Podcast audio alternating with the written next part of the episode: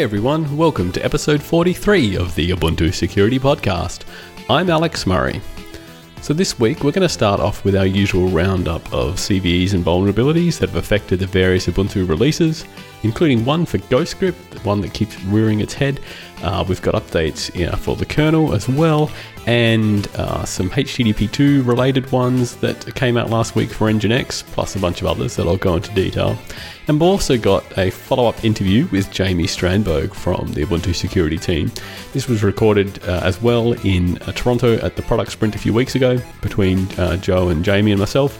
And here we actually uh, asked Jamie to go into a bit of the history of the Ubuntu security team, and that's a really great listen. So let's just get into it. So starting off, we've got an update for Poppler in Bionic and Disco. So one CVE here, which was a divide by zero that would happen when a texture surface was specified with a zero length or width. Uh, this was found uh, by someone fuzzing Poppler, and basically this is handled by just checking first for this zero length and returning an error as you might expect. So that's been resolved we've got an update for GhostScript. So, one of the packages that I must have mentioned uh, more than any other in this podcast. Uh, this was one CVE here that, fi- uh, that affected Xenial, Bionic, and Disco. Uh, here, as I said, we've covered GhostScript vulnerabilities in about seven different episodes so far. Uh, I've got a list of them in the show notes if you want to go back and listen to the other ones.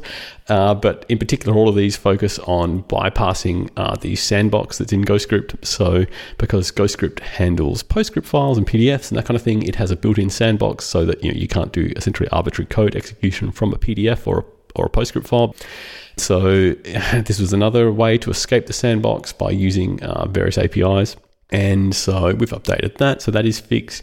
Uh, related to this, back in episode 38, I mentioned that we had updated the policy for ImageMagick. So ImageMagick handles a heap of different file formats for converting images and performing uh, different kind of operations on them. And it can handle things like PostScript, but it does that by handing off to GhostScript to do that. And so we've actually updated the ImageMagick policy to deny uh, automatically handing off to GhostScript by default. And so, yeah, uh, as I said, I mentioned that back in episode 38. So I just wanted to reiterate on that again because you know files are uh, automatically handled by ImageMagick all over the place, and because of the number of vulnerabilities that we have seen in GhostScript, you know, this is just a uh, pragmatic approach really to any future vulnerabilities that may be found as well. Next up, we've got an update for MariaDB. So we've got four CVEs that were fixed for both Bionic and Disco, and another four that were addressed only for Disco. Uh, a bunch of these were covered for MySQL back in episode 41. I'm not going to go into the details again here, but yeah, if you want to go back and listen to that, I urge that you do.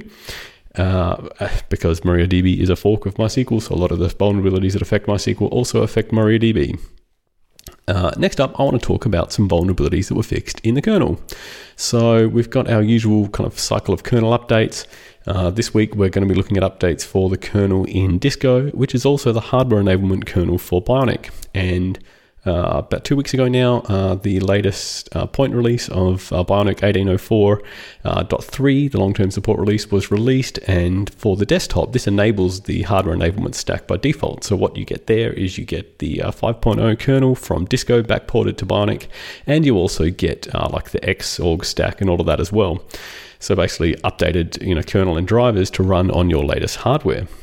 Uh, so yeah, essentially what we do is we take the Disco kernel and backport it to Bionic, so the same vulnerabilities that affect uh, each get resolved in both places. So uh, the first one I want to look at for a vulnerability there was the latest speculative execution side channel attack, and this is related to the swapGS instruction. I've got a link in the show notes to some more details on this.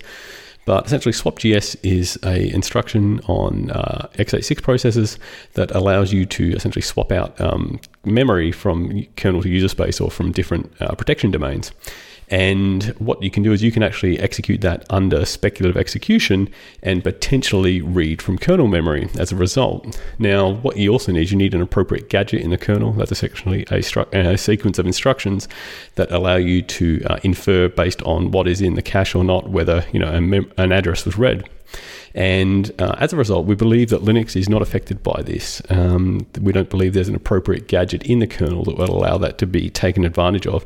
However, what we've done is we've included uh, the upstream fixes or you know potential fixes for this, uh, which effectively just adds in lfence calls around uh, the swapgs instructions that happen on you know enter to kernel space or exit from kernel space, and that then just makes sure that uh, those instructions are serialized so that any subsequent reads must occur after the the lfence, uh, sorry, after the swapgs to make sure that you can't speculatively execute, execute that.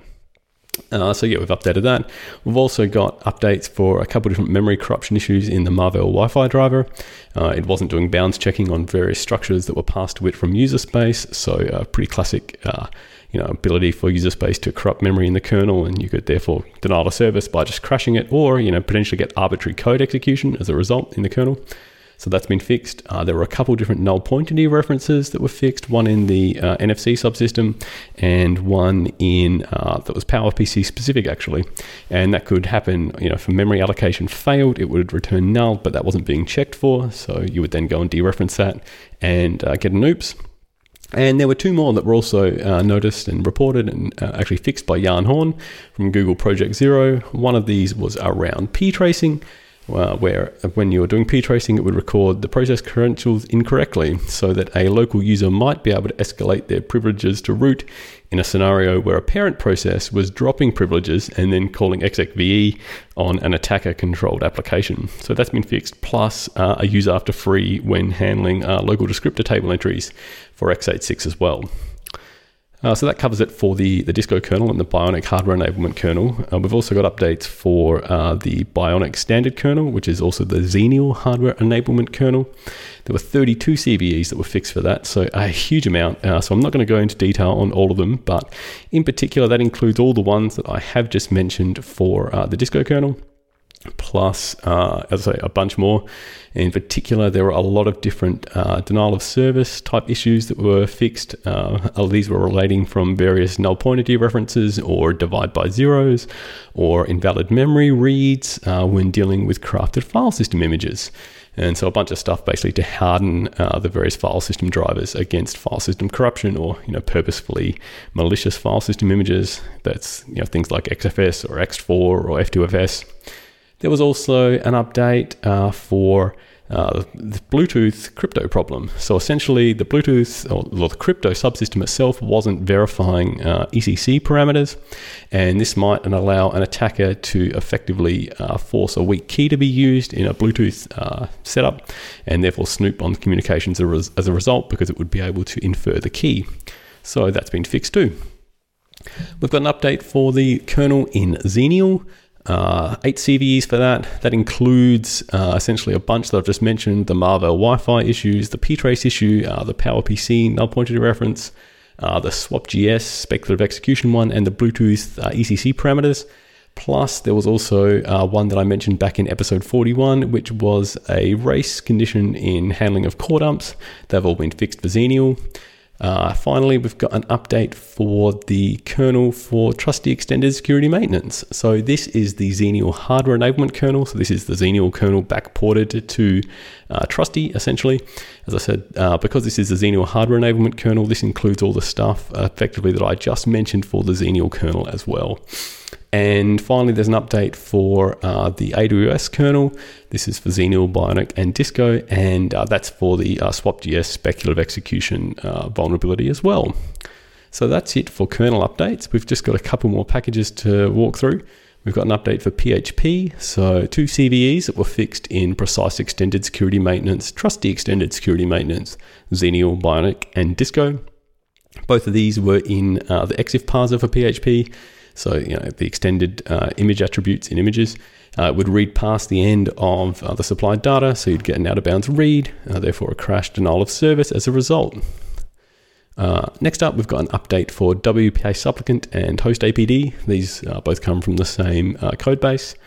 Uh, one CVE that was fixed for Bionic and Disco. Uh, I've mentioned a couple uh, in this podcast in previous episodes around WPA3 vulnerabilities. This is kind of the latest one of those. Uh, in this case, it was a side channel attack when using uh, brain pool curves for ECC in WPA3. So uh, it, for elliptic curve cryptography, there are a number of different curves that get used. Uh, there are the NIST curves, and uh, there are also the brain pool curves. And so this only affects those, the brain pool ones, not the NIST curves.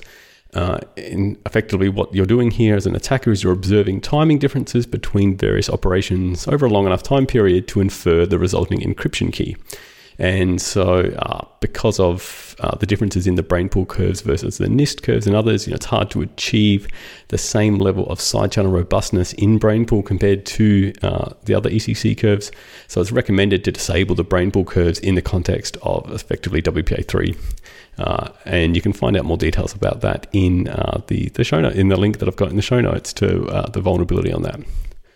Uh, last up, we've got two more updates. One for Nginx. This was related to a bunch of uh, HTTP 2 denial of service attacks that went public last week. Three different CVEs that affected this, and these were affecting uh, all of Xenial, Bionic, and Disco. As a security team, we've published a knowledge base article that has more details on these HTTP2 related uh, vulnerabilities. Effectively, Netflix had done a bunch of research uh, to test the robustness of various HTTP2 implementations and found a number of different denial of service conditions that could occur. And these affected uh, different things like, uh, in this case, Nginx, but also Apache and uh, Python Twisted and a bunch of other packages as well. So uh, there will be updates for those coming in the future too. Uh, but for now, we're just looking at the Nginx ones. Uh, three of them affected that. Uh, we've got details of all the different vulnerabilities in the knowledge base article, which is on the wiki, uh, and I've got it linked in the show notes if you want to find out more, plus the original advisory from Netflix as well. Uh, but the three that affected Nginx were a zero length header, uh, which is effectively where a client is sending a bunch of uh, HTTP2 header um, packets with zero length header uh, parameter and name, and that effectively causes uh, the server to then consume a bunch of resources handling those and storing those, even though they have zero length. So, as a client, you're sending almost nothing, but the server is doing a fair bit more work, so you can get a denial of service uh, on the server because of that. Uh, there's also another one called Resource Loop, and finally, Data Dribble, which was where uh, the client would make a number of different uh, parallel connections to the server for uh, the same resource, say a 100 meg file. It would then break that into single one byte chunks, and because of the way that those chunks were stored on the server in a linked list, the server would spend a huge amount of processing time and memory iterating across these one byte uh, linked list entries for uh, that 100 meg file, and you would be able to get a nice, decent uh, CPU related denial of service as well against Nginx from that. So they've all been fixed. And lastly, uh, we've got an update for Firefox. So this is the latest upstream release, 68.0.2. This has been fixed in all the standard supported releases, Xenial, Bionic, and Disco. Uh, in this case, the problem was uh, that you were able to copy passwords uh, using the saved logins dialog, but without entering a master password, even if one had been set. So this would allow, say, a local user with physical access to the machine to obtain passwords uh, just by doing that without having any knowledge of the master password. And that's it for this week for uh, security updates. Next up, I've got uh, a follow up interview that was recorded with uh, Jamie Strandboge and Joe McManus from the security team when we were all together at the product sprint in Toronto a few weeks ago. So, in the previous episode, we had Jamie talking about snaps and security. And so then we got Jamie to talk some more about the history of the Ubuntu security team. Jamie's a long-time member of the team and was able to give a really good insight into yeah, some of the changes that's happened in the team and kind of how the team started up and how it's changed over time. So, again, we have our special guest, Jamie Strandboge. Hi. Jamie is a senior staff engineer here on the security team. But more importantly, Jamie has been with Canonical for the last 12 years, leading up security and in various different roles in the security team for the time he's been here. So, what we want to do this week on the podcast is get a little history of the Ubuntu security team. So, with sure. that, how did so you started how long ago, Jamie? It's 12 years ago. I started out as a, the second member on the Ubuntu security team. Uh, Kees Cook was the first member hired by Martin Pitt way, way back when. And uh, it became clear that we had way too much stuff in Ubuntu that we had to keep secure. Uh, we had things that we wanted to make. Uh, we had proactive features, which is something Kees really focused on in the kernel area. And then there were uh, security updates that had to be performed. And it got to be too much for Martin, he worked, I think it was the desktop team at the time, or maybe it wasn't formally that. But he wor- he was working on another area and just trying to do security on the side. Um, and so they had to hire someone, so they hired Kees. Kees is a great, great person, great engineer, and he was the first one. And he provided the security updates, and I think it was it was within a year that uh, that I was hired. So I was the second person. Then a year after that, Marc Deslauriers came on, and at the time we weren't a security team. We were uh, a sub team of the server team. So we, uh, our manager was the server manager. Well, that's kind of interesting that you said you were you weren't an individual security team, but you were still doing security work. Oh yes, all in, of us focused entirely on security, but we were a sub team organizationally under the the server manager.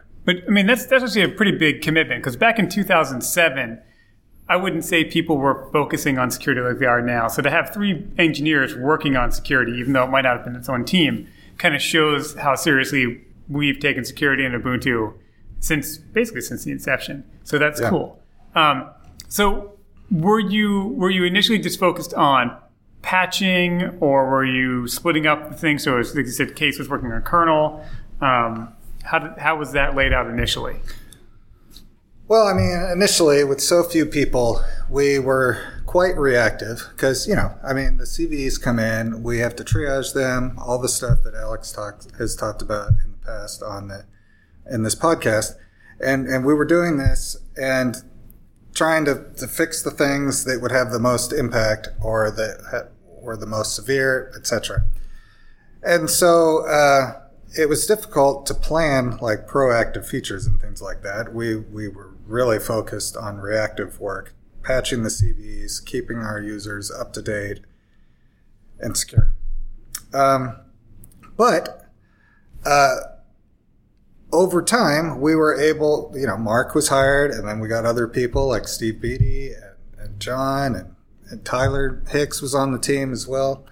Uh, we hired more and more people, and we were able to, to focus on other things besides just reactive security because we were able to, you know, provide the updates that we needed. So Kees kind of he always really liked and still does like the kernel, and so he, he works a whole lot on the kernel side uh, with the kernel security. Does great work there, and he was when he worked for Canonical, he was pushing all of this into our Ubuntu kernels first as kind of a proving ground, so as a way to then upstream it into the upstream kernel. There's actually a good a good point you made there. What is I think really interesting about the Ubuntu security team, and even just Canonical in general, we're able to find people who are good at something, who are passionate about it, and find a way to make that work, to make Canonical better, to make Ubuntu better, to make it more secure. So I think every everybody on the team right now is probably doing something that they would be doing on the side for fun if they weren't getting paid for it. Yeah, that's that's true. Uh, that's definitely true of Kees. That's true of me. Um, in the early days, we realized that we needed a firewall. And so uh, I worked with Matt Zimmerman, who was then the VP of uh, Canonical, and we had designed what the user interface, CLI interface, would be for UFW, or well, for what would become UFW. And so I coded that for the first release that was in was Hardy.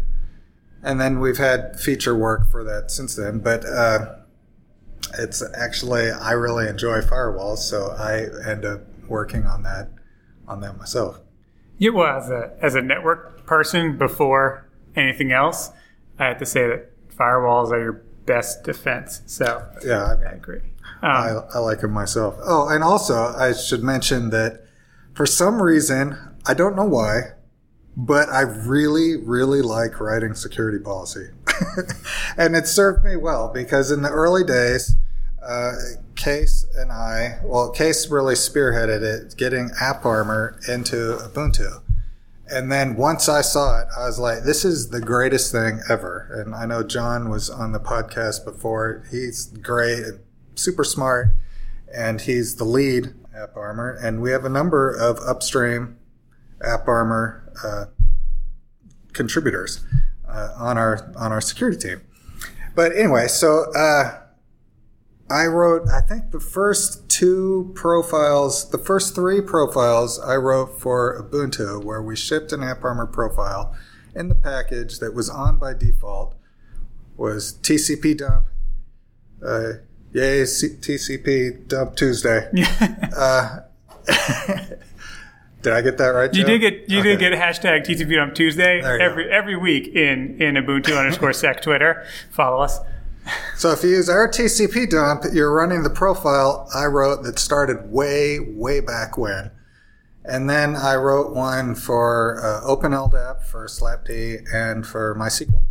That's it, 5.0 at the time. it's interesting you said um, policy. So you mean actual technical implementation as opposed to thou shalt not use an unsecured Wi-Fi Oh. network. Yes, absolutely. So we talked about the last time that I was here. We talked a little bit about AppArmor and security policies that, that Snapd uses, and AppArmor is one component of that. What's cool about AppArmor is it can mediate a lot of different things. So if you if an application, so it starts out as a whitelist, and you say exactly what it is that the application is allowed to access.